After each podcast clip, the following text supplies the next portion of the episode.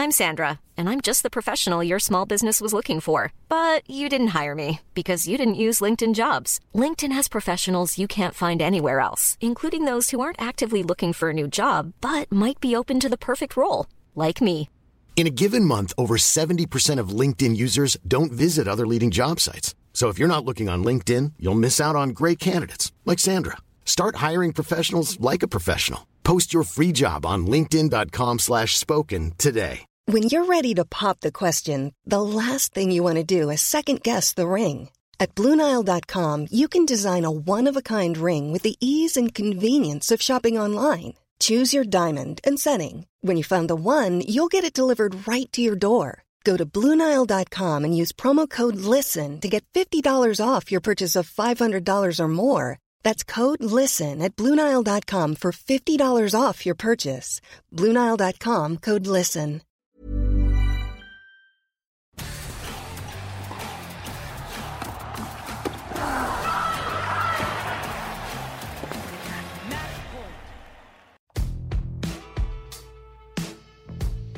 Eccoci qua, Schiaffo al volo, seconda stagione, ottava puntata, Simone Eterno con Jacopo Lomano. Volevo che ti autoannunciassi Jacopo. No, invece- no, che schifo. E invece non l'hai colta. No, non mi piace, dai. che schifo subito. Partiti bene. Com'è stata la tua settimana, Jacopo? Fammi riflettere. Sì. La giornata migliore è stata quella odierna. Eh. Per?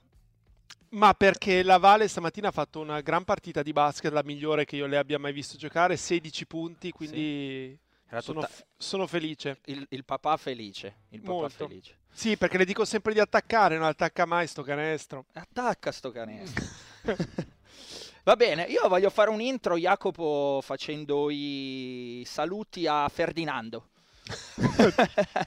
Ferdinando è ehm, un ragazzo che mi ha... Allora, il mio rapporto con la fama, se così la possiamo chiamare, è piuttosto strano. Cioè, non, non so tu, Jacopo, sei abituato alla gente che ti riconosce per strada oppure ti vede, ti ferma, qualcosa no, del genere? per No. strada non è mai successo. Ok. A me non è che su- sia successo molte volte, però venerdì sera ero in questo locale di Milano a, eh, ad ascoltare musica elettronica. Eh, come sapete, insomma, qual- chi, chi mi conosce, che mi segue sui social, ci sono delle grandi passioni: lo sport, tennis e calcio, cibo e vino, quindi cucina e vini. E poi mi piace un sacco la musica elettronica, quindi vabbè, lo posso anche dire. Venerdì sera ero al Volta a Milano, che secondo me è il miglior club per ballare musica elettronica a Milano, perché hanno sempre delle- dei DJ molto molto bravi, a chi piace quel genere di musica. A un certo punto sono lì che mi sto bevendo la mia Casa Amigos Reposado, posso fare ulteriori sponsor, poi se ce la vogliono spedire i signori ci fa un piacere, ci fanno un piacere soprattutto a me, Jacopo. E niente, mi sento chiamare Simone, Simone, che mi gira. Dico, ma chi è? E quest- e c'è questo ragazzo che mi guarda e mi fa Simone, Eurosport, schiaffo al volo, "Ah, vi ascolto sempre io. Ah, allora possiamo raccontare l'aneddoto, poi ho- abbiamo fatto un audio a Jacopo per salutarlo, ho detto va bene dai ti saluto in puntata giusto perché è così. Comunque a me continua a fare strano questa cosa. E, e niente, quindi avrei detto che l'avrei salutato ed eccoci qua. Direi che possiamo iniziare la puntata dopo questo breve intro. Jacopo, per la tua gioia partiremo da un, orgo- da un argomento che a te piace molto, eh, che sono in generale no, l'en- l'eterna discussione perché non si può non parlarne. Jacopo Djokovic oggi fa 378 settimane da numero uno del mondo e poi toccheremo tanti argomenti di tennis giocato, quindi dobbiamo parlare mh, di, di Lorenzo Musetti in, in Sud America, di Alcaraz e Norri che sono in questo momento eh, si stanno giocando la finale di Rio, di Urkac che ha vinto Marsiglia e poi parleremo ovviamente di femminile perché la Sviontek ha perso una partita, ha vinto la mia virgolettato Krejcikova che sapete giocatrice piace molto vedere giocare e poi c'è anche Camila Giorgi in finale al WTA 250 di Merida in eh, finale spazio alle in finale nel finale spazio alle vostre domande e allo schiaffo della settimana. Partiamo Jacopo? Partiamo. Vai. Novak Djokovic 378 settimane da numero uno del mondo. Allora Jacopo 378 delle eh, ultime ehm, 586. Sono quasi il 65% del tempo, sono praticamente 7 degli ultimi 11 anni e 7 mesi. Eh, lo celebriamo oggi perché settimana scorsa hanno iniziato, no? Eh, a me non piace questa cosa, cioè cosa vuol dire? Si sapeva che avrebbe guagliato la graph, è come quelli che vogliono anticipare il compleanno per dare la notizia prima. Oh, comunque domani questo fa gli anni e la danno perché vogliono fare i click prima sul web, piuttosto quelli che fanno la gara ad anticipare il morto neanche quando ne sono sicuri. Il record è oggi, sono 378 settimane a oggi, si poteva aspettare, invece settimana scorsa già ci si rincorreva a fare eh, questa, mh, mm, questa, cosa. Um, Djokovic peraltro che ha anche parlato eh, in settimana in questa conferenza che ha fatto a Belgrado dove ha toccato tanti temi, eh, il tema è, Jacopo, direi che partiamo dal fatto che si aggiunge un altro numero ai vari record di Djokovic e tu come lo valuti questo numero?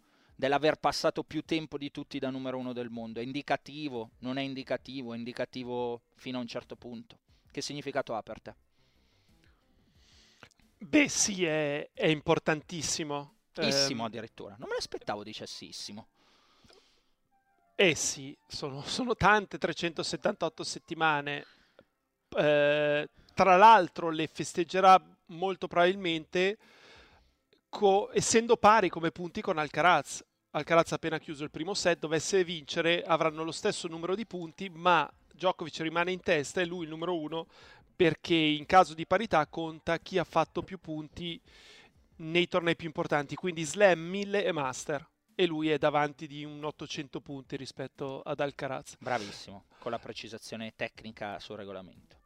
No, sono andato a cercarmelo perché no, non, non lo sapevo. Anche a me è comparso su Twitter, anch'io non lo sapevo, però ho detto, ah, capito. Cioè non, non, non sapevo quale fosse la discriminante o non la ricordavo. Comunque, ehm,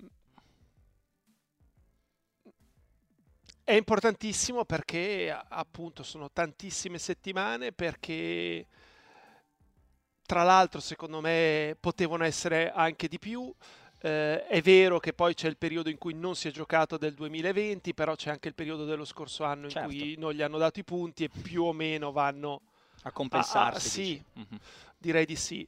Quindi, che vuoi dire? Cioè, è, da, è dal 2011, quindi sono 12 anni. E, direi di più perché se consideri anche il 2011 come un anno, sì diventano 13 eh, e a fine anno potrebbero essere 14.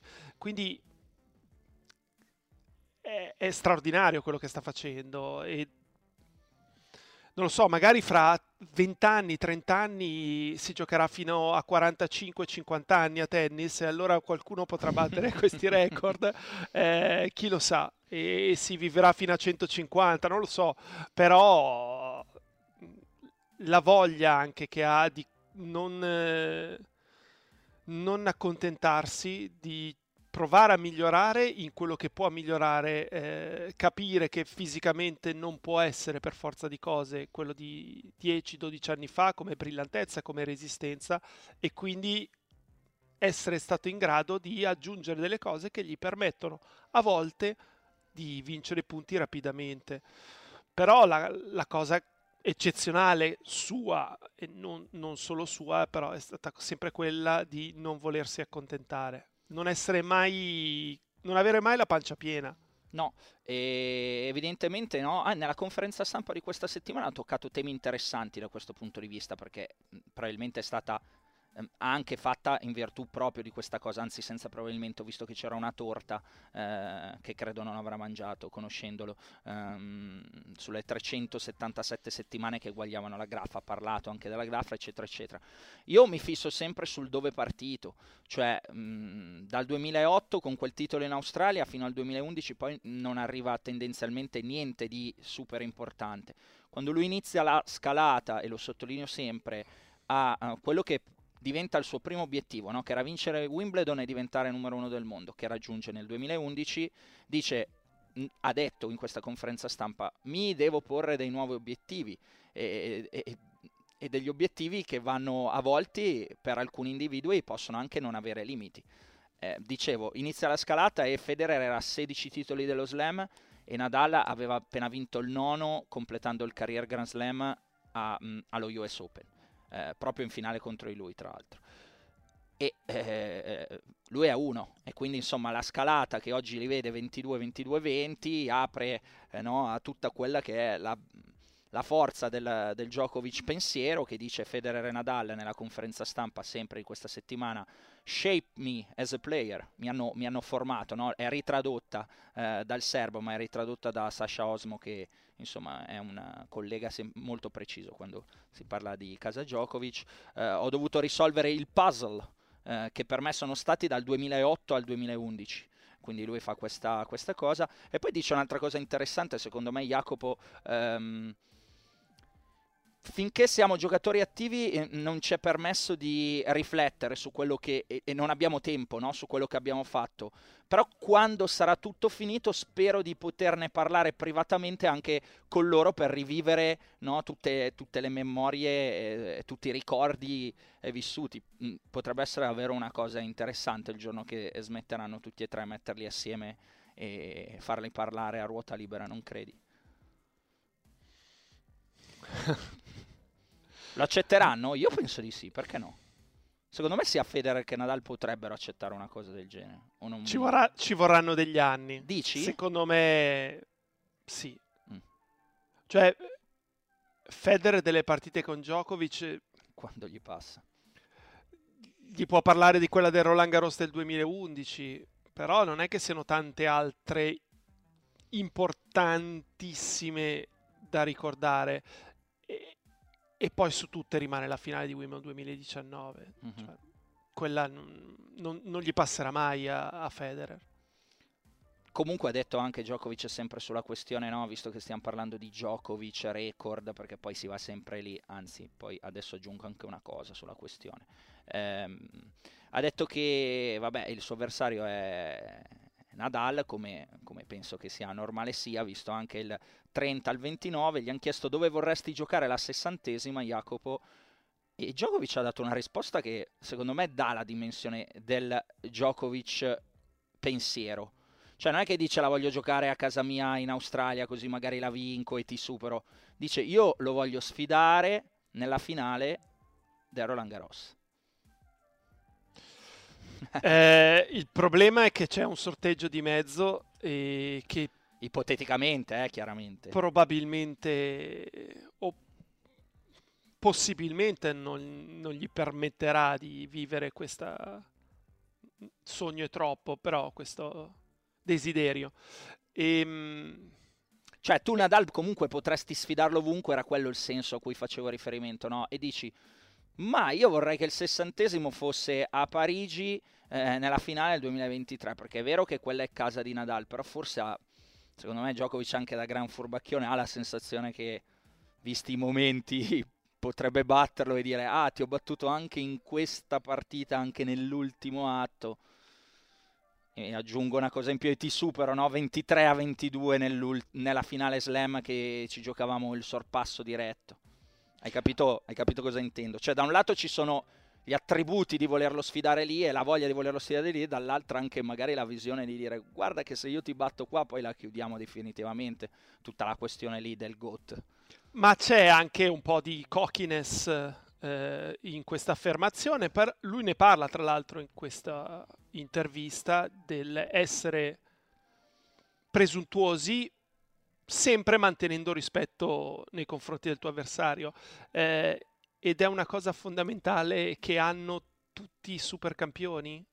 Cioè, se tu non sei presuntuoso e credi in te stesso mm-hmm. anche oltre a quello che sei, mh, mm, non ce la farai.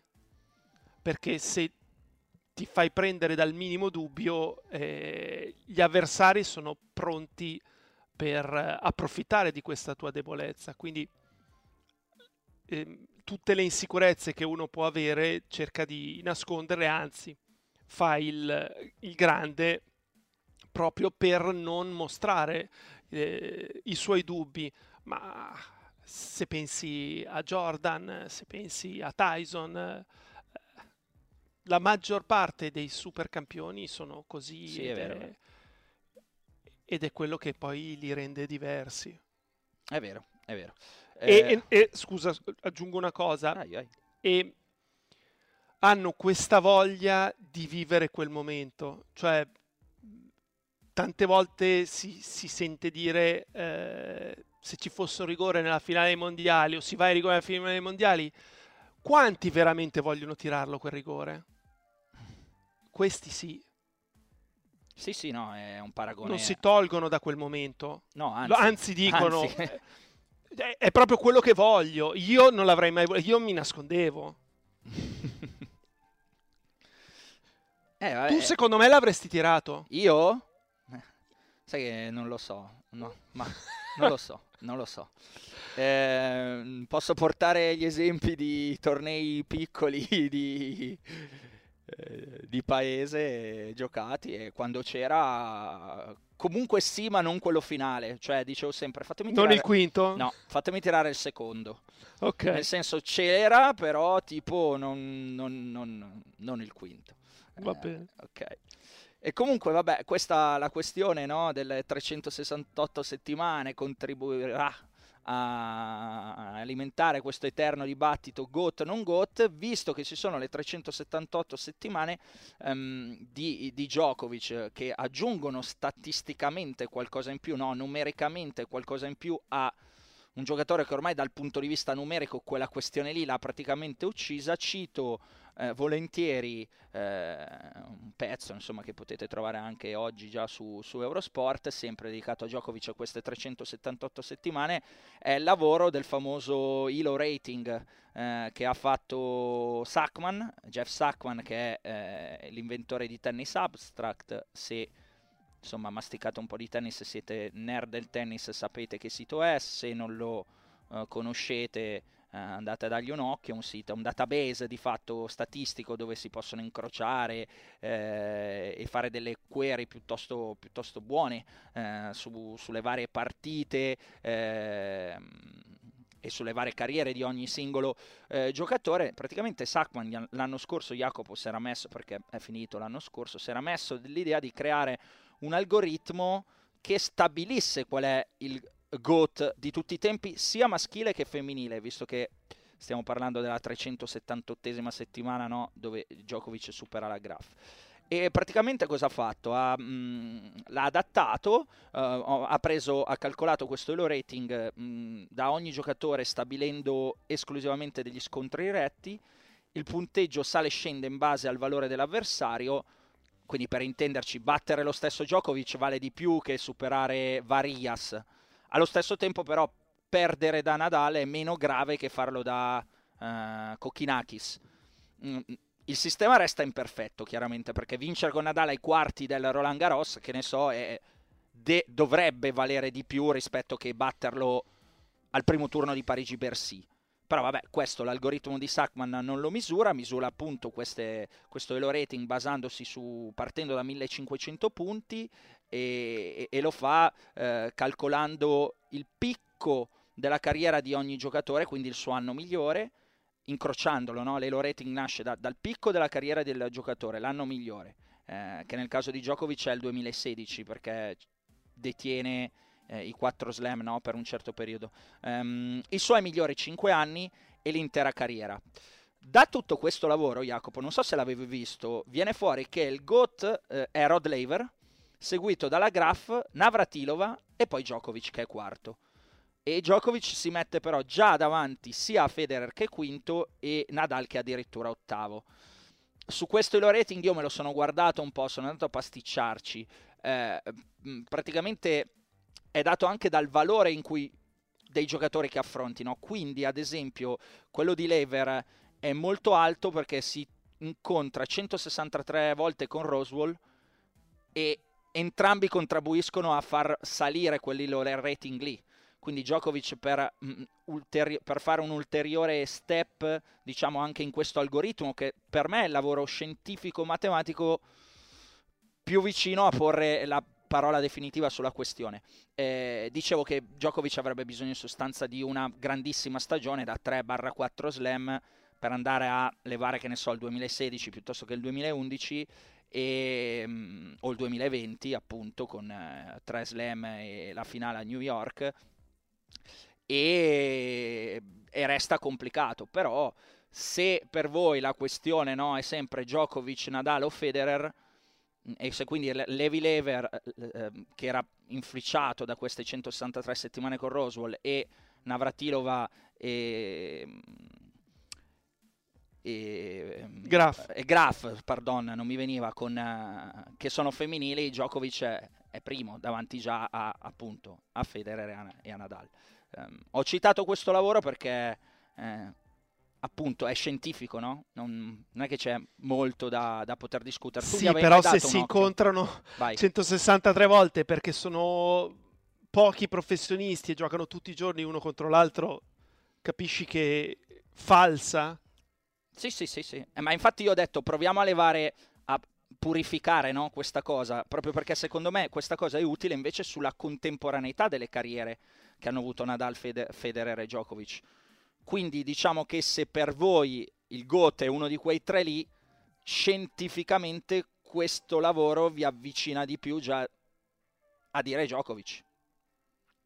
Comunque mi piace citare un, uh, un, mio amico che si chiama Filippo Scala che ha fatto secondo me un lavoro superiore a questo. Uh, vai.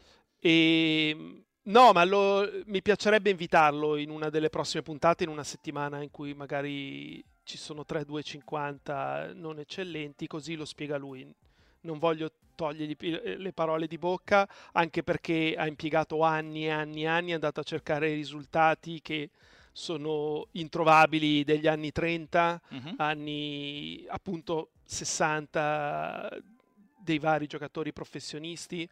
Eh, non è riuscito a trovarli tutti. Per esempio, lui ha delle foto di un torneo che si giocava, mi sembra, a Castiglioncello tra professionisti, era però limitato a quattro giocatori.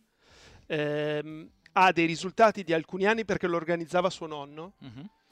Ehm, però non ce li ha di altri, ma le foto di Lever, mi sembra ci fosse Roswell, forse il terzo era Emerson, adesso mi sfugge il quarto, per dirti. Però nonostante questo ha fatto un lavoro assurdo. E da cosa esce? Dalla, suo, dalla sua ricerca che è il GOAT? Djokovic. Esce Djokovic. E siamo... Allora siamo a uno e mezzo, via, chiamiamola così, eh, anche perché comunque il lavoro di qua di Sakman invece potrebbe essere eh, ritoccato in futuro. Djokovic che, e chiudiamo l'argomento, Jacopo riprenderà questa settimana da, ehm, da Dubai, Dubai. Dove, dove, gioca, ha detto che insomma l'infortunio ormai è quasi del tutto superato. L'altro grande tema di questa stagione di Djokovic è Stati Uniti sì, Stati Uniti, Stati Uniti no, sempre in questa conferenza ha detto che ha l'ok degli organizzatori, cioè che hanno, l'hanno sponsorizzato, hanno diciamo, eh, cercato di aiutare la sua causa, ma la decisione spetta a mh, qualcuno a livello governativo, cioè se ci sarà appunto un'esenzione per farlo entrare negli Stati Uniti oppure, mh, oppure no. E questo è, quanto uh, di Djokovic. Secondo te arriva questa esenzione oppure no alla fine? Te l'avevo già fatta forse questa domanda, ma non mi ricordo. Cioè, conoscendo un po' gli americani, gliela fanno o non gliela fanno? Secondo me no. Penso anch'io che sia più probabile il no. Sono andato a ricercarmi la classifica di, di Filippo perché mi ha mandato il file Excel. Sì. Non so. Comunque, 1 Djokovic, 2 Federer, 3 Nadal, 4 Lever, 5 Tilden. Ok e quindi ripetiamo, insomma, c'è, c'è, c'è, anche questo lavoro di Filippo che un giorno inviteremo più che volentieri. Chiudiamo, dunque, abbiamo celebrato direi a tutto tondo le 378 settimane da numero 1 and counting di Novak Djokovic, andiamo sul eh, tennis giocato perché ce n'è stato eh, tanto questa eh, settimana. Jacopo, io partirei da una cosa, cioè da un italiano. Tu hai detto, sono curioso di vedere Musetti, eh, un paio di puntate fa. Eh, Musetti ha vinto una partita da Cascina a, um, a, Buenos Aires, poi ha perso da Varias, è andato a Rio. Rio e ha perso da Jarry. Lascia stare che Jarry è un giocatore fastidioso, e tutto quello che ti pare, che ha messo in difficoltà anche ieri, almeno per due set, no? Alcaraz eh, prima della semifinale, poi al terzo ha preso 6-0, va bene, ma comunque l'ha portato lì. Secondo me, Jacopo, vuoi la mia? Cioè, Musetti che aveva pochi punti da difendere pensava di andare in Sud America e dire, vabbè, qui vado, vado, giù qui che gioco sulla terra, mi porto via un po', un po di punti e, e, riesco a migliorare il best ranking. E invece tor- lo swing sudamericano, per quanto ne abbiamo discusso settimana scorsa, eh, del fatto no, di se guardi il valore di certi tornei dei giocatori che ci partecipano rispetto ad altri, cioè il numero proprio in classifica, però non prende in conto di una cosa, ci sono tanti giocatori che lì si costruiscono la stagione, cioè ci credo, credo ci sia proprio una, non voglio usare quella parola lì perché mi dà fastidio, una, eh, quella famosa lanciata da Lele Adani, eccola, l'avete capita. Non la dico però perché proprio mi infastidisce. Diciamo c'è, un, c'è grande mm, cattiveria agonistica, c'è grande voglia, penso, di, di prendersi e lottare le partite. E forse questo viene un po'... l'abbiamo un pochino sottovalutato anche noi. No? Non lo so, cioè quello che ha fatto Nori lo doveva fare Musetti, non lo poteva fare questa settimana perché era nella parte alta, però non, non va bene, non è, non è per nulla, ma nemmeno sufficiente, lontanamente sufficiente quello che ha fatto in queste due settimane. E al di là di tutto, è il 6-1 del secondo set con Jarry che non va bene. Jarry è un giocatore che fa fatica a strapparti il servizio. Puoi perdere da lui, puoi perdere già se un set dei due non finisce al tiebreak, secondo me vuol dire che qualcosa tu non hai fatto molto bene. Ehm, quindi per me è veramente deludente questo inizio di Musetti se consideriamo anche la sconfitta al primo turno uh, in Australia contro Harris per come è arrivata perché nel quinto sembrava averla in pugno lui la partita. Ma Jacopo è perché gioca un tennis più difficile eh, a cosa le attribuisci diciamo, questo inizio di stagione complicato di Musetti? Perché poi puoi guardare l'altro lato della medaglia, no? dici ho pochi punti da difendere, sono già lì praticamente a best ranking, cavolo parto col coltello tra i denti, mi prendo tutto quello che posso prendere in modo tale da scalare ulteriormente. Eh, può essere anche attribuito al fatto che essere adesso testa di serie una delle più importanti in un torneo 250 significa che hai il mirino addosso mm-hmm. e, e, l'avversario entra in campo contro di te conoscendo le tue qualità ma anche quali sono le, le tue debolezze e quindi dice ok io è vero che contro uno che mi può nascondere la palla per alcuni minuti del match però se sto lì qualcosa mi concede e se vinco batto la 3 e a quel punto mi si apre il tabellone. Chiaro, anche perché io stavo guardando no, poi ehm, co- davvero l'ultimo periodo di, di, di, Musetti, cioè dopo Bersi con quel quarto di finale eh, raggiunto contro Djokovic eh, con un torneo insomma, in cui aveva battuto Cilic, Basilasvili e, Ru- e Rud su, sul veloce indoor. Eh, in sostanza perde da Djokovic e se guardi le partite vinte e perse il rapporto non è per la classifica che ha, che ha, Musetti, perché perde, vale next gen e va bene, le gioca come, come, gli va di giocarle, mettiamola così, però perde sia con Stricker che con Draper, vince con Zeng. Poi, ma in Coppa Davis perde sia con Fritz che con Aliassim. Poi rinizia la stagione, è vero, fa 4 vittorie in United Cup, però sono con 343 del mondo Durazovic, ehm, Alves il brasiliano, eh, Mikhailski polacco 260 e Sakelaridis eh, 803 con la Grecia. E poi perde con Tiafo e poi perde con Harris. Eh, al, perde male con Tiafo. Perde 2-0 eh, e ritiro, scusami 6-2 e ritiro perde con Harris al primo turno dell'Australian Open, vince con Cashin e perde con Varias e con Jarry, cioè sono un po' di mesi adesso e un po' di partite di tennis che se guardi Musetti vince poco e con chi veramente è fuori diciamo dal giro del grande tennis e, e perde con tutti gli altri in sostanza. E quindi sarà una stagione complicata dalle premesse o sono momenti che insomma ci possono stare perché il tennis è fatto così? Dipende molto da, da lui, da come affronta questi momenti, come reagisce anche a quello attuale, eh, perché nella mia testa lui deve dimostrare di valere quella classifica. Mhm. Ehm, Nella tua testa detto- sempre molto poco cattiva. Ho detto più volte che eh, la sua stagione gira su Hamburgo è girata per meriti suoi, ma anche con un pizzico di fortuna perché match point Sonto al primo turno. Se perde al primo turno di quel torneo, sicuramente non chiude l'anno tra i primi 20. Ehm, questo nulla toglie che poi abbia battuto Alcaraz in finale. Ma ci mancherebbe. Però ha Però vedi, se dici. tu togli quei 500 punti, la classifica è completamente diversa.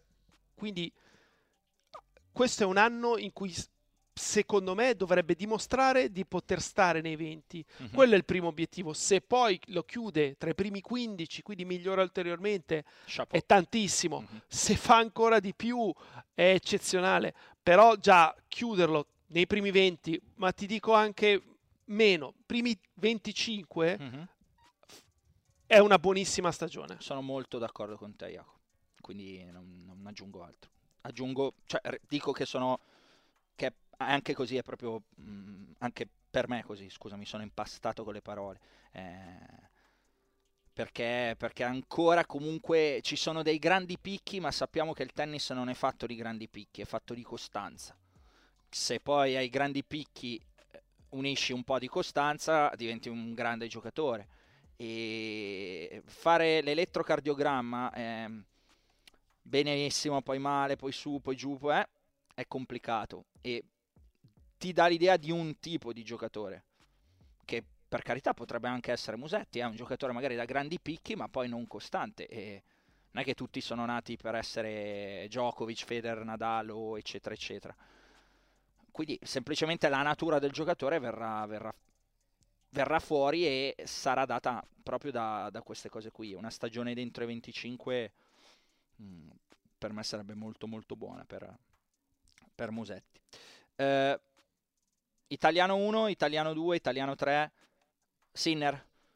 Arrivato all'ultimo con, con Fils a um, Marsiglia, è arrivato il ritiro per eh, febbre. eh, ha provato fino all'ultimo a entrare in campo due settimane di tennis doveva iniziare la terza, mm, così non è stato. A me ha sorpreso più che altro per le tempistiche, poi la spiegazione ci sta tutta, dice non ero al meglio, ho provato fino all'ultimo, rinuncio. Sì, sì, meg- meglio così, sinceramente, dal mio punto di vista. Poi, certo, era un torneo che avrebbe potuto vincere, pro- probabilmente se non, senza problemi fisici. Avrebbe giocato la finale oggi con Urkac e E se la giocava. sì, sempre. era anche favorito secondo me in finale contro Urkac, nonostante il match di Miami. Quindi pazienza. Eh, mi ha un po' sorpreso che nessuno fosse lì a firmare per essere lucky loser negli Sì. ottavi di finale. Eh, Poi è è comprensibile. arrivato perché- talmente tardi, era cos'era Eh. martedì pomeriggio? O lunedì pomeriggio, non ricordo. Ma è arrivato alle 5 del pomeriggio, la partita era in programma alle 6. No, Eh, giovedì.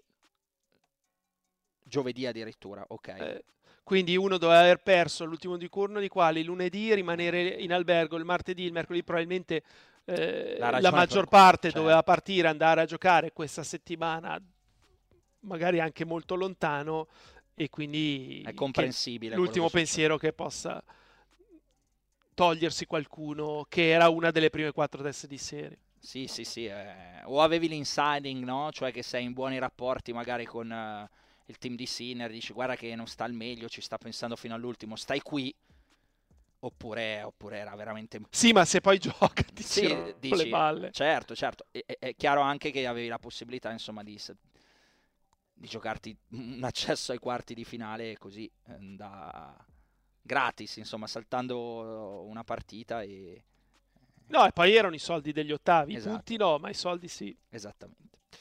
E va bene, allora, ehm, in questo momento quanto sono Alcaraz e... 3 a 2, era 3 a 0 Alcaraz, adesso 3 a 2 ha recuperato il break. No? Quindi 7-5-3-2. Norri comunque Jacopo al di là di questo io me l'ero segnato come argomento perché vale quanto detto per Musetti, no? Cioè è andato lì con, anzi forse anche di più, è andato lì con il peso di non essere uno specialista, di trovare gli specialisti o comunque gente che su quella superficie lì, a quelle latitudini lì è abituata a lottare e invece fa valere la classifica. Per me questa è una medaglia per Norri, perché comunque è riuscito in entrambi i tornei, sia a Baires che, che, che a Rio, a rispettare il suo numerino e per, per me non era scontato lo facesse.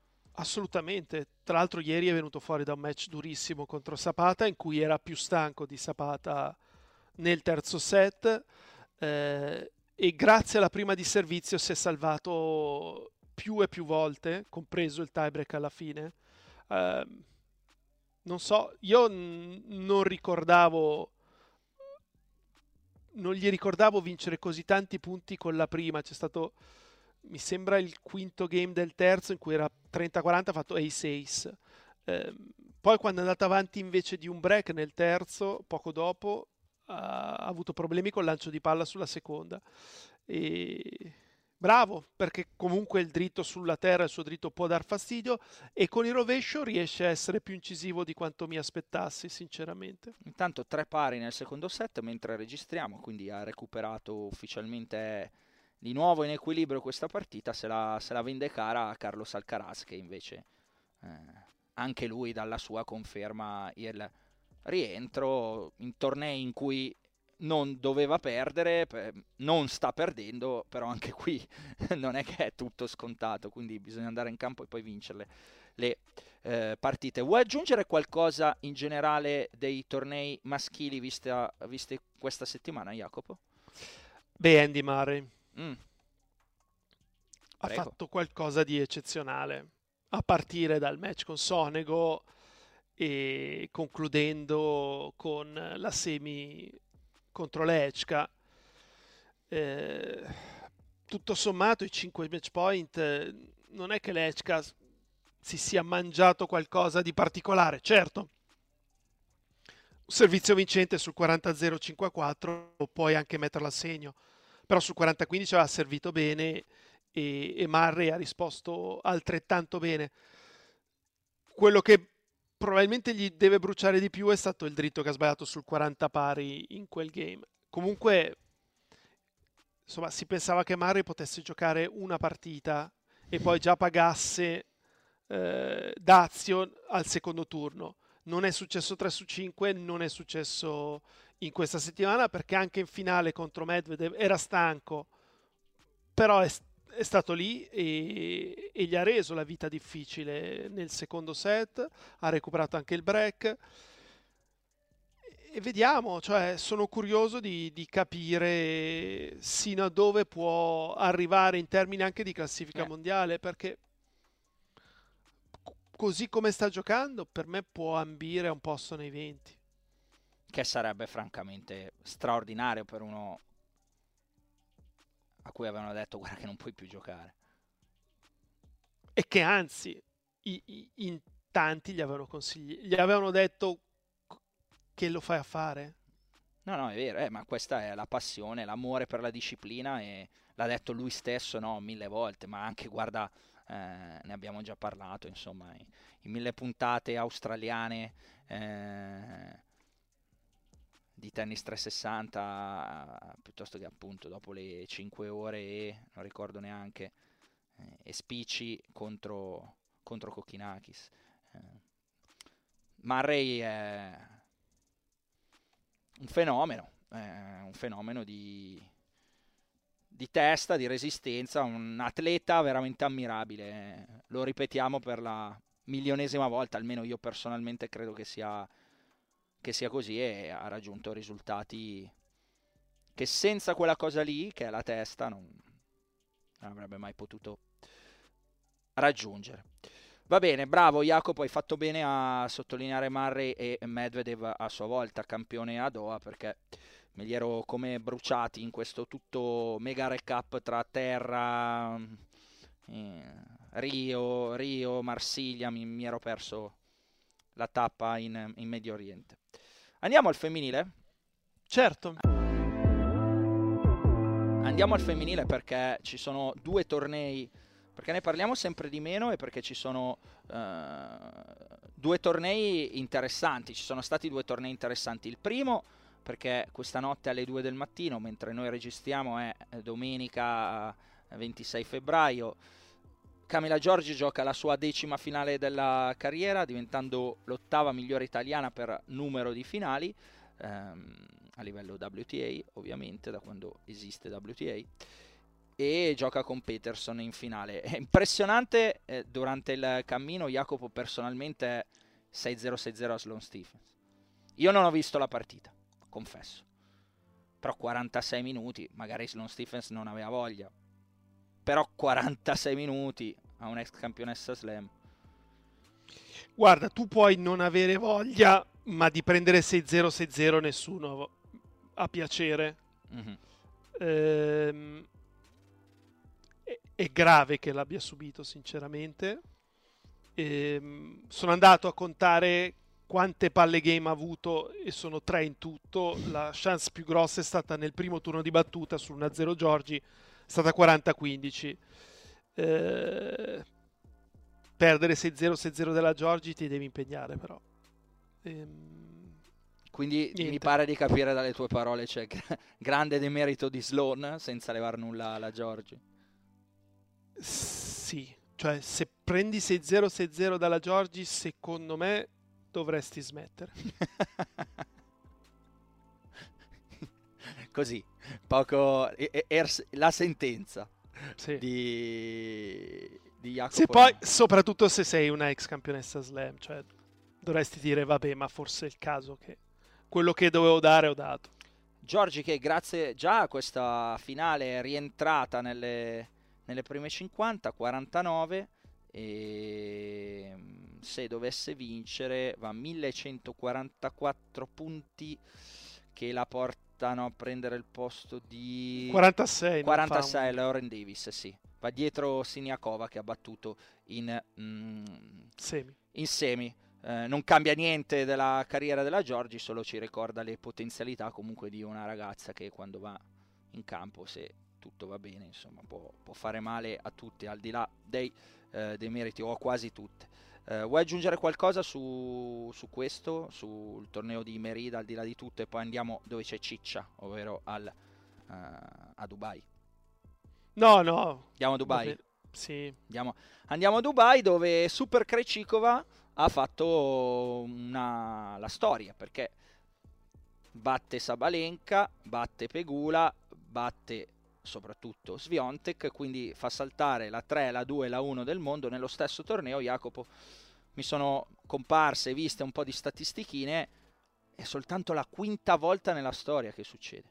Eh, c'era riuscita la Graf per prima nel 99 a Roland Garros e poi Serena nel 2002 a Miami poi Venus ha le WTA Finals del, sto memoria perché l'ho scritto ma non me lo sono segnato, del 2008 e poi la Sabalenka la, alle WTA Finals l'anno scorso. Quindi già statisticamente insomma una cosa di un, di un certo spessore. Conferma quello che io da grande appassionato di Krejcikova so, che, cioè, che secondo me è fortissima. Uh, poi si devono mettere a posto le cose, l'anno scorso ci sono stati tanti problemi fisici però è una giocatrice, ripeto, molto forte, che gioca bene a tennis. Almeno a me piace molto. Non è una domanda, non lo so, ti sto passando, ti sto passando là, intervieni come vuoi, non ho sempre delle domande da farti. No, ma va tu benissimo. puoi dire quello che vuoi.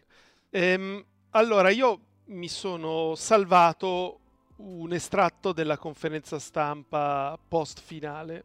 La domanda è: guardi molto tennis? Ma chi, scusa, il soggetto? Alla Crecicova. Ok. Lo fai perché semplicemente ti piace o per analizzare le tue avversarie, le partite? Lei dice, beh, io adoro il tennis e adoro guardarlo, mi piacciono tutte le partite, mi piacciono i match femminili ma anche quelli maschili. Eh, in alcune di queste partite imparo tantissimo. ma semplicemente e, e, e, spesso anche durante l'Australian Open inquadravano un box e c'era Krejcikova. È vero. Eh, vado lì perché semplicemente mi piace guardare il tennis e dice è sempre meglio che stare seduti o sdraiati sul letto in una camera di albergo a far nulla. Adoro il tennis da quando ero bambina, è sempre stata la mia passione e quando ho l'opportunità di vederle dal vivo, vedere queste ragazze che sono prime 10 o prime 5 e poi giocarci, cont- giocarci contro è qualcosa che, che sfrutto perché veramente mi dà gioia. Eh, fa una bella differenza, no? Cioè, Prima... quando hai la passione di fare una cosa e ti piace fare una cosa e la fai. Prima tu hai detto eh, di Camila Giorgi certo. che del suo potenziale, no? Lei Se le fosse dice... piaciuto il tennis come la Krejcikova, dici? Ma no, ma anche 50% in meno? Mm-hmm. Quando le hanno chiesto se guarda le partite, ha detto no, io i match femminili non li guardo. No, no, non guarda anche eh, neanche tanto i maschili, insomma te l'avevo già raccontato, quell'aneddoto l'avevo già fatto in una puntata precedente, non sto a ripeterlo. Quindi sì, abbiamo i due estremi opposti.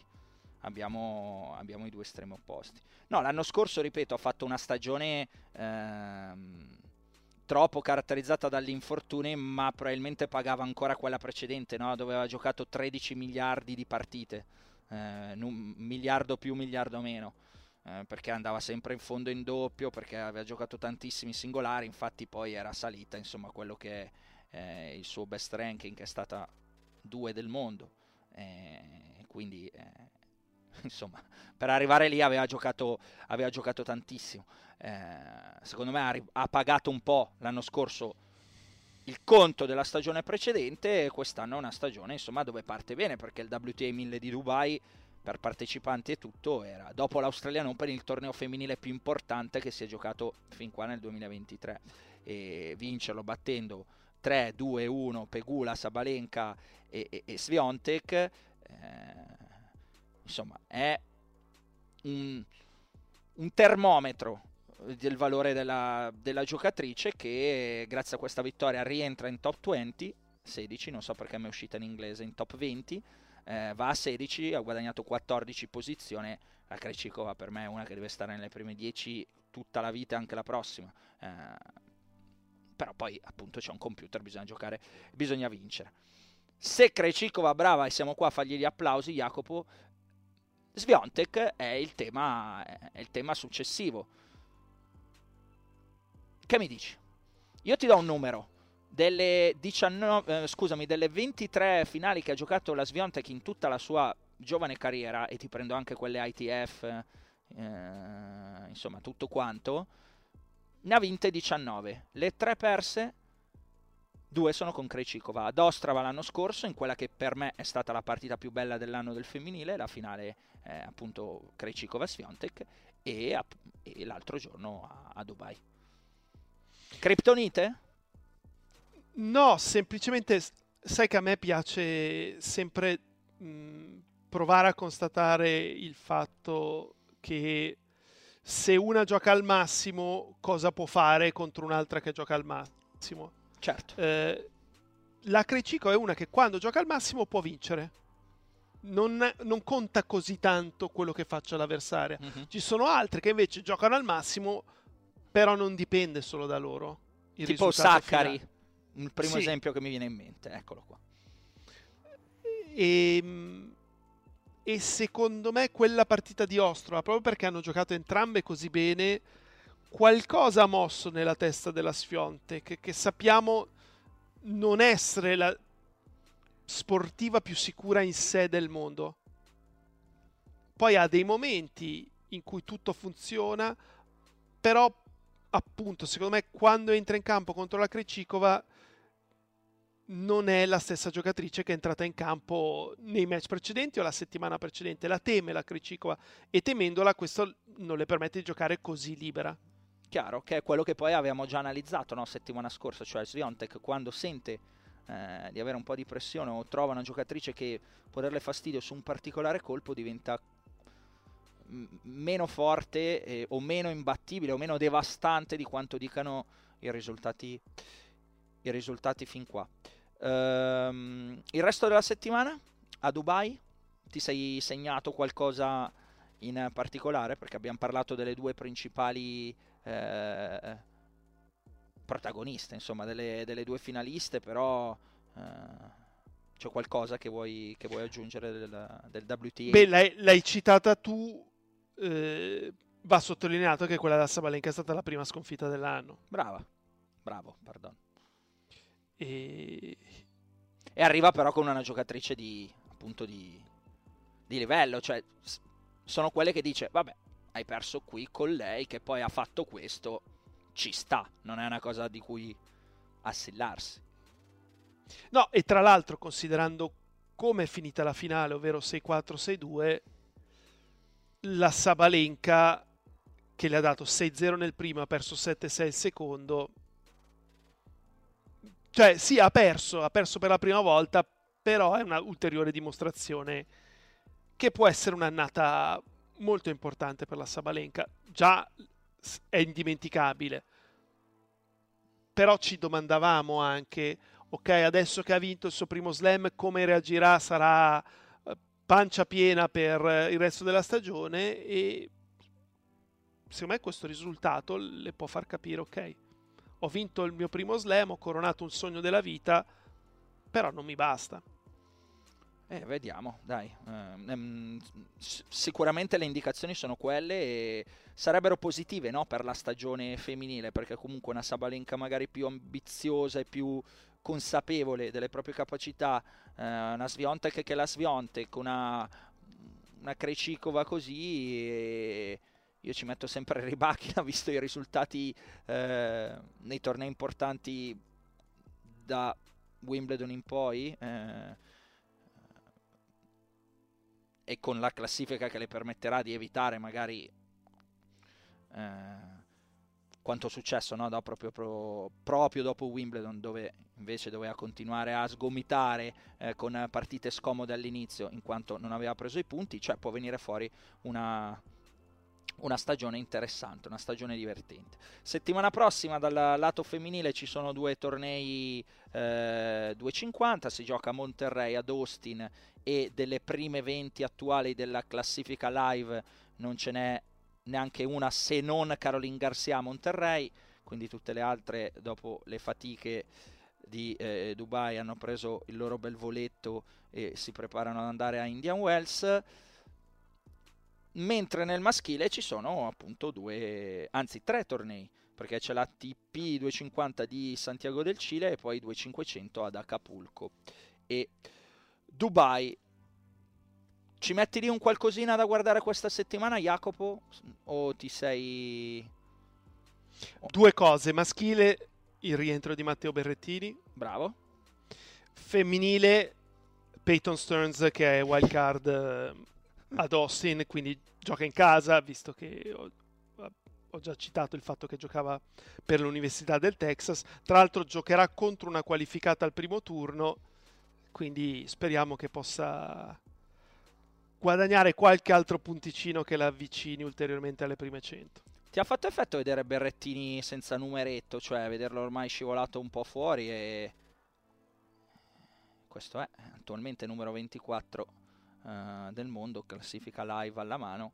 Eh, a me un po' sì, però mi ricorda che questo qua è uno sport molto democratico, cioè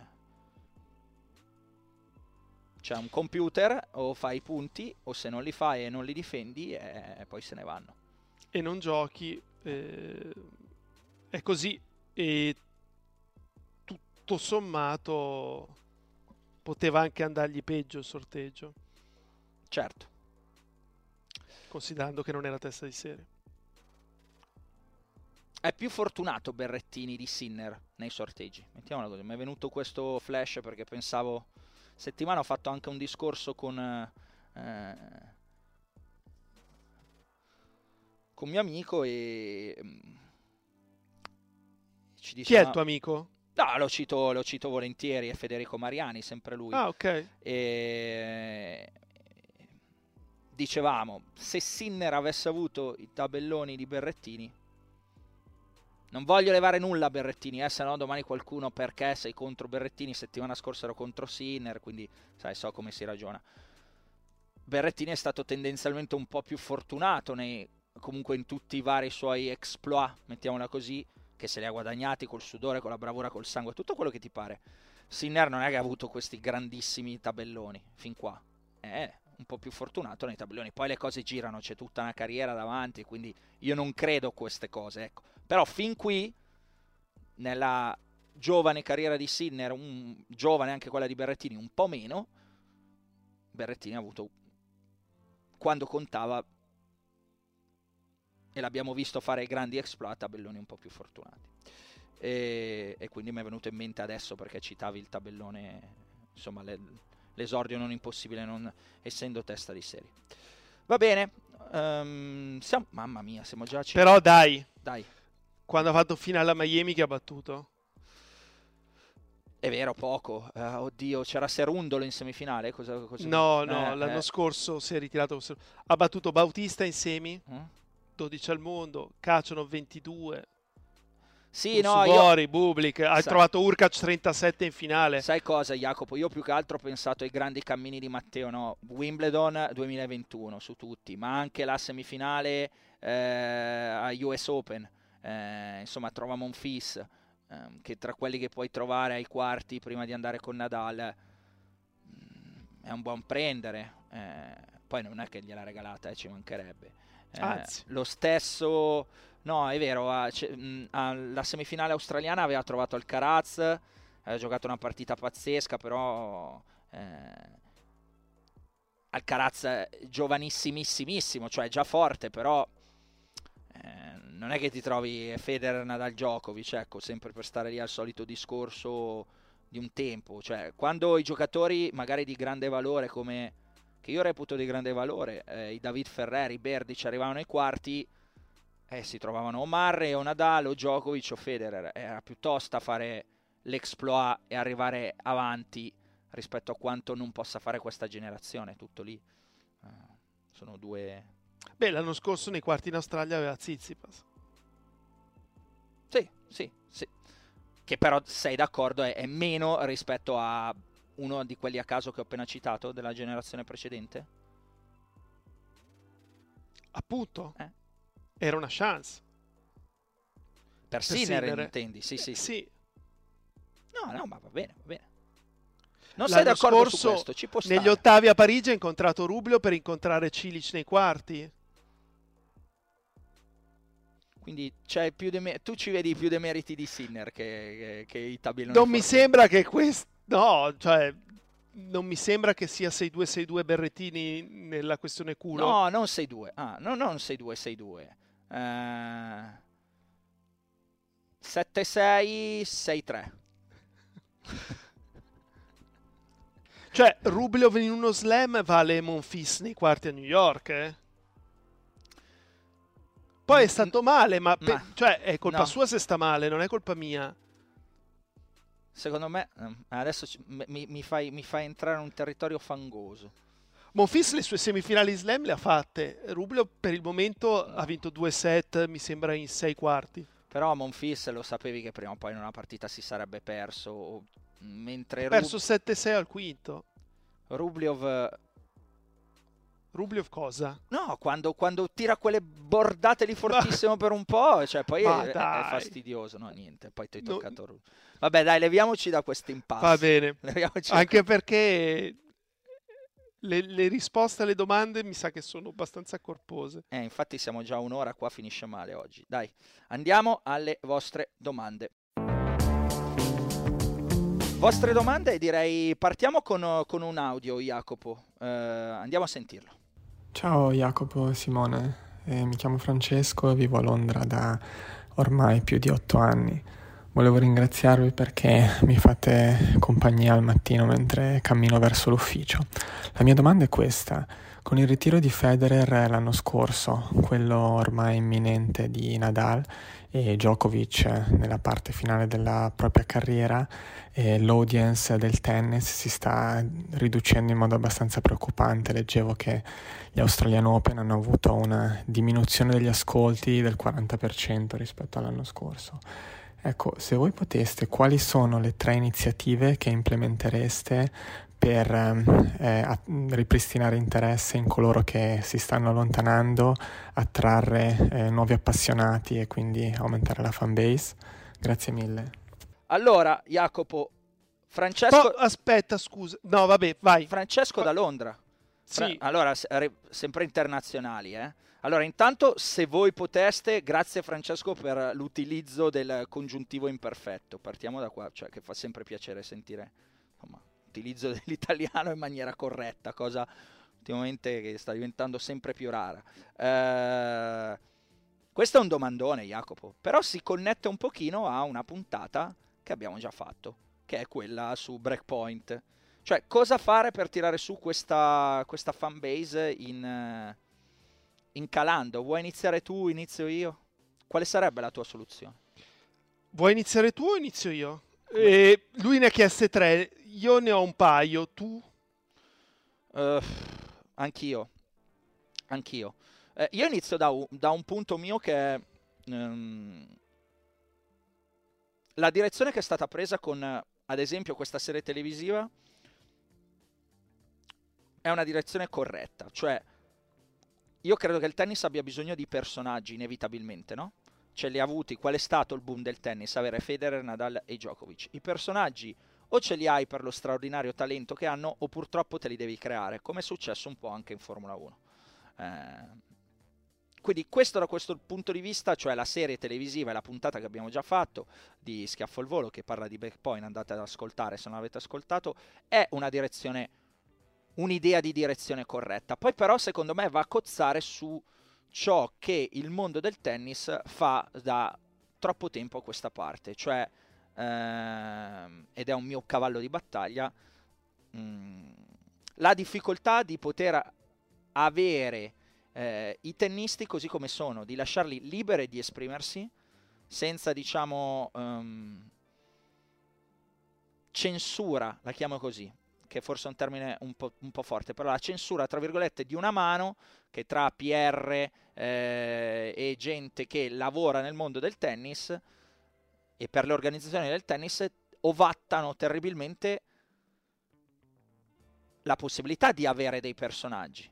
Perché o hai Kyrios che è così e arriva così e infatti è personaggio e infatti è uno dei volti più conosciuti del tennis, oppure con tutti gli altri è difficile parlare, oppure non, non te li fanno dire o non te li precensurano. Tutte le cose più spinose che contribuiscono a far parlare e a creare di conseguenza dei personaggi sono ovattate. Eh, questo mondo del politically correct, secondo me, non contribuisce a, a tutti i costi a creare quelle dualismi, quelle rivalità che sono Borg, McEnroe, che sono Federer Nadal, in questo caso un, è un esempio diverso, però cioè, c'è bisogno di avere dei personaggi e i personaggi non riesci a crearli senza l'aiuto fuori del mondo dei media che può esserti antipatico quanto vuoi, può essere becero a volte quanto vuoi, eh, e lo so meglio di chiunque altro eh, questa cosa, però fa parlare. E tu hai bisogno di far parlare per, per avere dei personaggi e quindi servirebbe un po' di allentamento eh, da questo punto di vista dagli organi del tennis. Mie, anche perché va a cozzare no? con quell'idea di creare la serie, crearti dei personaggi, farti conoscere le loro vite. Se poi nelle conferenze stampa o hai poche possibilità di, di parlarci o poi hai sempre difficoltà, diciamo in generale, a, a tirare fuori la cosa spinosa. Una ci sarà, no? Una nel femminile che dice: Ma questa qua mi sta veramente sulle balle, no? Cioè, questo aiuterebbe a far parlare e a creare dei personaggi. E invece veniamo da troppi anni di siamo tutti amici, siamo I tried my best, very good opponent, great team, congratulations. Eh, sì, va bene, bello, però ma magari sotto sotto qualche volta non è così, no? E, e dobbiamo fare uscire questo sotto sotto per creare per creare hype intorno al mondo del tennis, perché o ti rinascono Federer Nadal o Serena Williams e la Sharapova, e non è detto che lo facciano, oppure tu questa cosa la devi fomentare. E se fai una serie TV poi al tempo stesso e le conferenze sono sempre quelle, l'ovattamento è sempre quello, è difficile. Queste sono le mie due indicazioni, le tue? Allora, la prima è che io vorrei un calendario più snello ehm, questa cosa che c'è un po' in tutti gli sport di più è meglio, secondo me è sbagliata. Secondo me più qualità è meglio, non più quantità. Concordo. Ehm, io mi sono segnato dei, delle cose mh, mm, che riguardano questa stagione. Ovvero, secondo me, se tu hai meno tornei da giocare durante la settimana, avrai un campo di partecipazione superiore perché me- dai meno scelta e quindi più persone vanno in quel posto a giocare. Anche perché la premessa della domanda non era tanto il problema sta nell'evento in sé, quindi andare a vedere il torneo, ma è quante persone si mettono a guardare il torneo da casa. Eh, esempio di Rio di questa settimana. Chi è che ha voglia di vedere Zapata contro Ramos nei quarti dopo che magari hai visto Mare Lechka nel pomeriggio? Cioè è, è, veramente un abbassamento di livello a quel punto. Uh-huh. Quando in realtà Mare Lechka era un 2,50 e Ramos Zapata era un 500, quindi è un controsenso. Um, Posso farti un appunto e poi vai avanti? Perché sì. poi sembra che parlo sempre io. Secondo me quello che dice è correttissimo. Il problema è che poi però vai a cozzare con la sostenibilità, cioè i giocatori sono i primi che ti dicono eh, eh però fuori dai 100 facciamo fatica e non ma, si... ma dove sta scritto che fuori dai 100 tu non devi far fatica? Perché? Non ti arrabbiare. Era un appunto no, ma vorrei che, capire che, che perché... magari qualcuno pensa alla domanda, no? Cioè alla sostenibilità del tour. Eh, tu dici noi facciamo meno tornei, alziamo la qualità ed è d'accordo, questo è anche il Maurizio Sarri pensiero nel calcio che io sposo tantissimo, si gioca troppo, bisognerebbe giocare partite più belle, non 726 partite, quindi sono d'accordissimo su questo anche sul tennis. Il problema è che dici gioco meno tornei e ci sono meno possibilità e fuori, quelli che arrivano da fuori, come fanno a entrare? O sono molto ricchi di loro e le famiglie sponsorizzano, come è il caso della Formula 1, no? Cioè che è un giocattolino per bambini figli di miliardari o di ex campioni fondamentalmente. Oppure eh, la sostenibilità ma no il percorso rimane lo stesso. Per, per quale motivo 2000 persone devono credere di poter diventare dei, dei giocatori da grande slam? Riduciamole a 800 perché ci sono dei giocatori che per 10 anni fanno futures è solo un'illusione quella che stanno vivendo o un non voglio ancora diventare grande, fammi continuare a fare il ragazzino. Perché la questione è questa. Perché poi, ok, benissimo, tu non riesci a vivere di tennis da professionista. Cosa farai nella vita? L'allenatore di tennis, se ti va bene, altrimenti il maestro di tennis al circolo. E il tennis comunque ti ha dato un futuro che non è quello che sognavi, però una... è sempre meglio che andare a lavorare. Va bene, ci può, ci può stare. Um, scusa se ti ho interrotto, continua pure con il ragionamento precedente. Era un appunto okay. che ti portavo perché secondo me poteva aver senso. Seconda parte di questo ragionamento, per quale motivo ci debba essere Montpellier due settimane fa e Marsiglia questa settimana? Non ne basta uno? Benissimo, tutte e due vogliono il loro torneo però non se lo possono, a questo punto, per andare incontro anche ai giocatori, aumentiamo un po' il montepremi. Marsiglia tutti gli anni non può garantire quel tipo di montepremi, lo fa un anno Marsiglia, un anno Montpellier e tu cerchi magari non di avere il doppio, ma uno e mezzo come montepremi uh-huh. invece che uno e già lì vai a dare dei soldi in più a chi perde al primo turno, a chi perde al primo turno di qualificazione. Poi dovrebbero essere incentivati i tornei ad avere un buon campo di partecipazione. Eh, io ti do tre anni, tre anni per dimostrarmi che vali un torneo 250, un torneo 500, un, un torneo 1000. Se in quei tre anni non raggiungi dei paletti chiari, sì. io ti declasso.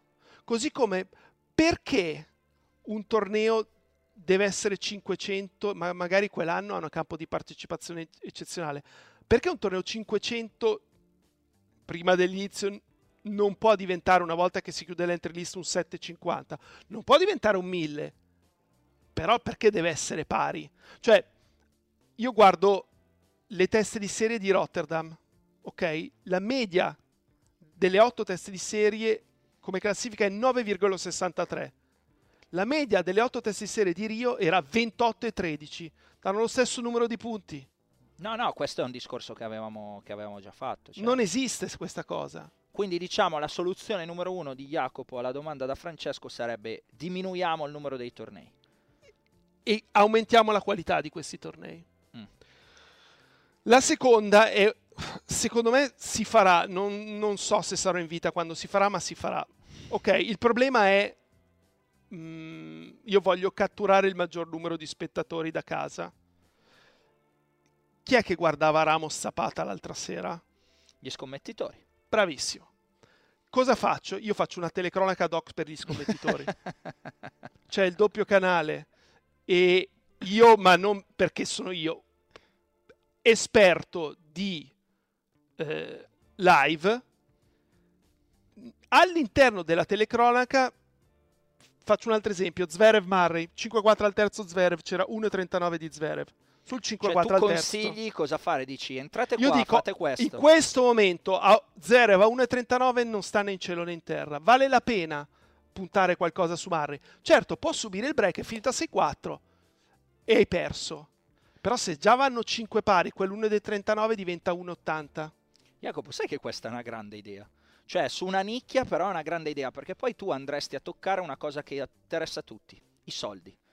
Se riesci a diventare credibile e a portare dei risultati, cioè su quello che dai, no, misure, dici, secondo me entrate qua, fate qua, e poi alla fine della cronaca dici, vi ho fatto vincere questo se avete seguito questo, e cavolo, la gente inizia a farci dei soldi e nel momento in cui inizia a farci dei soldi il passaparola è immediato. Quindi, quindi ma poi molti idea. di questi tornei che sponsoranno ebook. Sì, una volta quindi, era più netta questa cosa, adesso un po' meno, però. Sì. Però adesso col fatto che in America lo stanno legalizzando in, in sempre più stati. Figurati chissà come entreranno proprio di prepotenza. Esatto. Eh, quindi per quale motivo non può esserci telecronaca di eh, Jacopo che ne so, Solbakken, eh, brought to you by, non lo so, tennisbet.com. Seconda cosa che io farei, perché in quanti tornei vedi gli spalti semivuoti, tu fai un angolo dello stadio di, per 100 persone dove ci sono quelli, quelli che scommettono dal campo. Intanto, ripeto, si sa che molti di questi tornei eh, si giocano perché appunto c'è dietro un, un, book che sponsorizza il torneo. Quindi fai quell'angolo e quei biglietti sai a quanto li vendi? In 100 possono andarci. Ti, ti, ti danno non so quanto per avere un biglietto. Allora, sulla prima parte, eh, secondo me interessante, la seconda resta comunque una nicchia eh, di una nicchia di una nicchia. Eh, però per ampliare potenzialmente il mondo di gente che guarda il tennis e che quindi porta interesse al tennis, la telecronaca con i consigli di scommessa, se poi sono buoni, perché ovviamente devi trovare uno buono, eh, potrebbe essere una piccola soluzione ad ampliare la, la platea mondiale. Eh, va bene. Direi che abbiamo parlato in abbondanza, um, abbiamo risposto alla domanda, spero, di eh, Francesco um, da Londra. Ne leggo un'altra, Jacopo, e poi magari chiudiamo perché è lunghissima. Uh, Lorenzo, vorrei un vostro parere, se possibile, sulle voci che circolano sull'idea di proporre anche per il circuito maschile uh, lo slam con i due set su tre. Io personalmente sono contrario, certi match 3 su 5 del passato diventerebbero irripetibili e si perderebbero molto si perderebbe molto fascino scaturito da battaglie lunghe e epiche. Se l'idea è quella di avvicinare maggiormente il pubblico più giovane, non credo che cambiare un format così consolidato nel tempo sia la scelta giusta. Voi che ne pensate? Tu che ne pensi, Jacopo? No, non, secondo me negli slam non, dovrebbe, non, dovrà mai sparire il 3 su 5 e c'era anche qualcun altro, non so se questa settimana o quella precedente, che chiedeva di riavere anche il 3 su 5 magari nelle finali nei 1000 eh, io sarei favorevole però a quel punto bisogna cambiare il calendario in modo che eh, se la domenica i due giocatori che hanno fatto la finale 3 su 5 magari è finita al quinto non devono giocare il lunedì eh, non devono giocare il lunedì il primo turno del 1000 successivo. Um, però no, il 3 su 5 per me non dovrà mai sparire. No, no, sono, sono super d'accordo, la natura di questo sport è questa. Non... So che si sono fatte mille discussioni, ma anche in questo caso penso di averlo già detto, forse nella prima stagione di Schiaffo al Volo. Non, non esiste, il tennis è 3 su 5, ci sono troppe partite epiche che lo dimostrano. Rispetto a tante partite 2 su 3 che non ti ricordi, per quanto belle siano state, non te le ricordi, ti ricordi 3 su 5, finito eh, poi che il tempo sia meno e tutto quello che è mi interessa il giusto onestamente. Eh, il tennis è così, sarà un'idea conservatrice però resto molto conservatore da questo punto di vista. Mm, ehm, vai. Allora, intanto ringrazio tutte le persone che hanno scritto che anche questa settimana sono state più di 25 le mail, ce n'erano diverse belle, però siamo andati veramente lunghi. Eh, alcune non hanno superato il taglio perché o non avete sentito o vi siete dimenticati delle regole delle mail. Velocissimo, una sola domanda mail, una sola mail a settimana, cioè non è che uno ne possa mandare tre. Eh, la mail, e qui già hanno un po' sforato le due che hai letto, deve essere letta entro 20 secondi, quindi prima di inviarla provate a leggervela. La domanda deve essere chiara e non mandate la stessa mail la settimana successiva, cioè se è stata scartata la settimana precedente non riproponete la stessa mail il sentenza ha parlato. Jacopo, andiamo allo schiaffo della settimana. 84 e 13, siamo lunghissimi, poi nel netto dei tagli. Il tuo schiaffo, Jacopo. Vabbè, ormai prendiamocela com'è, com'è la fai finire, quindi se il tuo schiaffo è lungo, che sia lungo, tanto ormai abbiamo sbracato, sbrachiamo till the end. Io ne ho quattro. Ma come quattro? No, ma no, ma no, ma ne scegli uno. Allora ti presto, il, facciamo così, ti presto il mio che tanto il mio questo era uno schiaffetto, questa settimana non era niente di che e li fai due tu. Va bene. Guarda che generosità, vai. Grazie. Ma puoi citare velocemente qual era il tuo o te lo tieni e no, basta? No, no, me lo tengo e basta. Vai. Va bene. Allora, il primo, eh, mercoledì apro Facebook sul cellulare e mi appare un post di ehm, Punto de Break, il sito spagnolo, secondo me fatto molto bene, di tennis, e il post diceva quando vuelve Riley Opelka. E io, cioè, proprio la prima cosa che ho pensato è ma chi cazzo se ne frega? Dai, che poi mi tocca mettere explicit content e non e c'è chi non riesce. Eh, lo... ma è davvero, mi è uscita così mh, mm, senza nemmeno pensarci. Cioè, c'è qualcuno che veramente sente la mancanza di Riley Opelka? Che poi è una persona molto intelligente e molto interessante, ma vederlo giocare è uno di quelli che proprio non andrei mai a veder giocare. Credo ai suoi familiari. Eh, la fidanzata. Eh. Fine. Eh vabbè, hanno fatto un post dedicato Ma in Spagna? ai familiari di Opelka. Ah, ma gli spazi bisogna riempirli, Jacopo. Va che è difficile ogni giorno venire fuori con Ma Rai Opelka. Quando vuoi? Quindi... Una, è la nuova serie, no? Dopo quindi... che matò a, a Sara, c'è quando vuelve Rai Opelka. E quindi lo schiaffo è ai ragazzi di Punto de Break? Sì. Mamma mia. E il secondo? Il secondo, eh, sempre mercoledì, è stata la giornata de... degli schiaffi. Mercoledì. Mercoledì eh, finalmente ho capito mh, come seguire le conferenze stampa della Roma adesso che mi hanno tolto Roma TV, cioè mi hanno fatto un danno morale, era la, l'unico canale che guardavo Mamma. tutti i giorni. Vabbè, comunque su, c'è il canale della Roma YouTube che dà in diretta le conferenze stampa, quindi finisce quella di, di Murigno, questo pre-Salisburgo, e poi c'è l'intervista anche al giocatore, la conferenza stampa al giocatore che era Gianluca Mancini. Seconda domanda è di Cecchini, Gazzetta dello Sport. Anche oggi ci facciamo degli amici, vai! Allora è, eh, buonasera.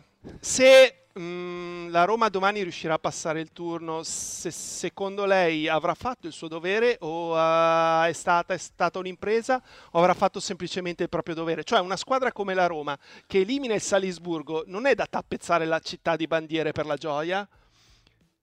E io, fossi stato i Mancini, l'avrei mandato a quel paese. Cioè, puoi fare una domanda del genere? Che cosa pensi di ottenere? Tra l'altro, talmente balbettava che si rendeva conto che stava facendo una domanda del cavolo, però l'ha fatta lo stesso. E, e, e quindi oggi, pessimo, pessimo Cecchini. E anche oggi ci siamo fatti un amico tra io, io. la stampa. Jacopo Lomanoco si è fatto un amico tra la stampa.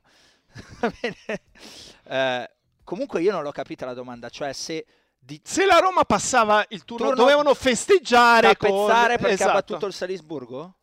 Esatto. Oddio, mi pare un filo esagerato.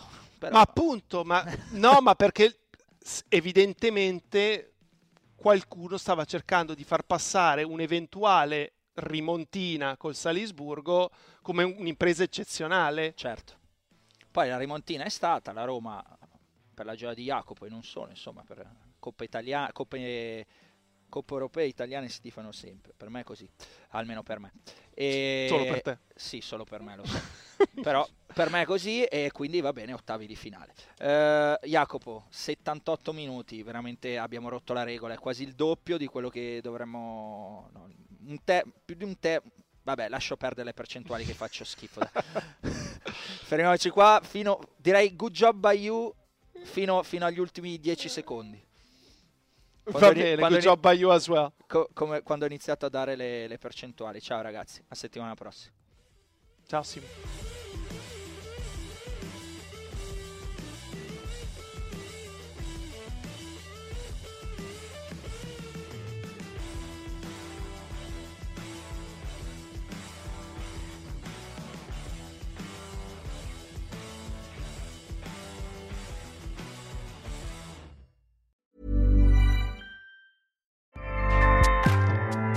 ACAST powers the world's best podcasts. Here's a show that we recommend. The Real Housewives is a guilty pleasure for most, but if you're looking to not feel guilty about that pleasure, tune in to Everything Iconic with me, Danny Pellegrino, where I break down all the messy moments and behind the scenes antics of Bravo's popular franchise. And on Everything Iconic, I also interview celebrity guests like Kelly Ripa, Kiki Palmer, Drew Barrymore, Cameron Diaz, and more about their guilty pleasures, their past work, and so much more. So if you're pop culture obsessed and find yourself watching way too much reality TV like me, tune in to Everything Iconic with Danny Pellegrino wherever you listen to podcasts. ACAST helps creators launch, grow, and monetize their podcasts everywhere. ACAST.com.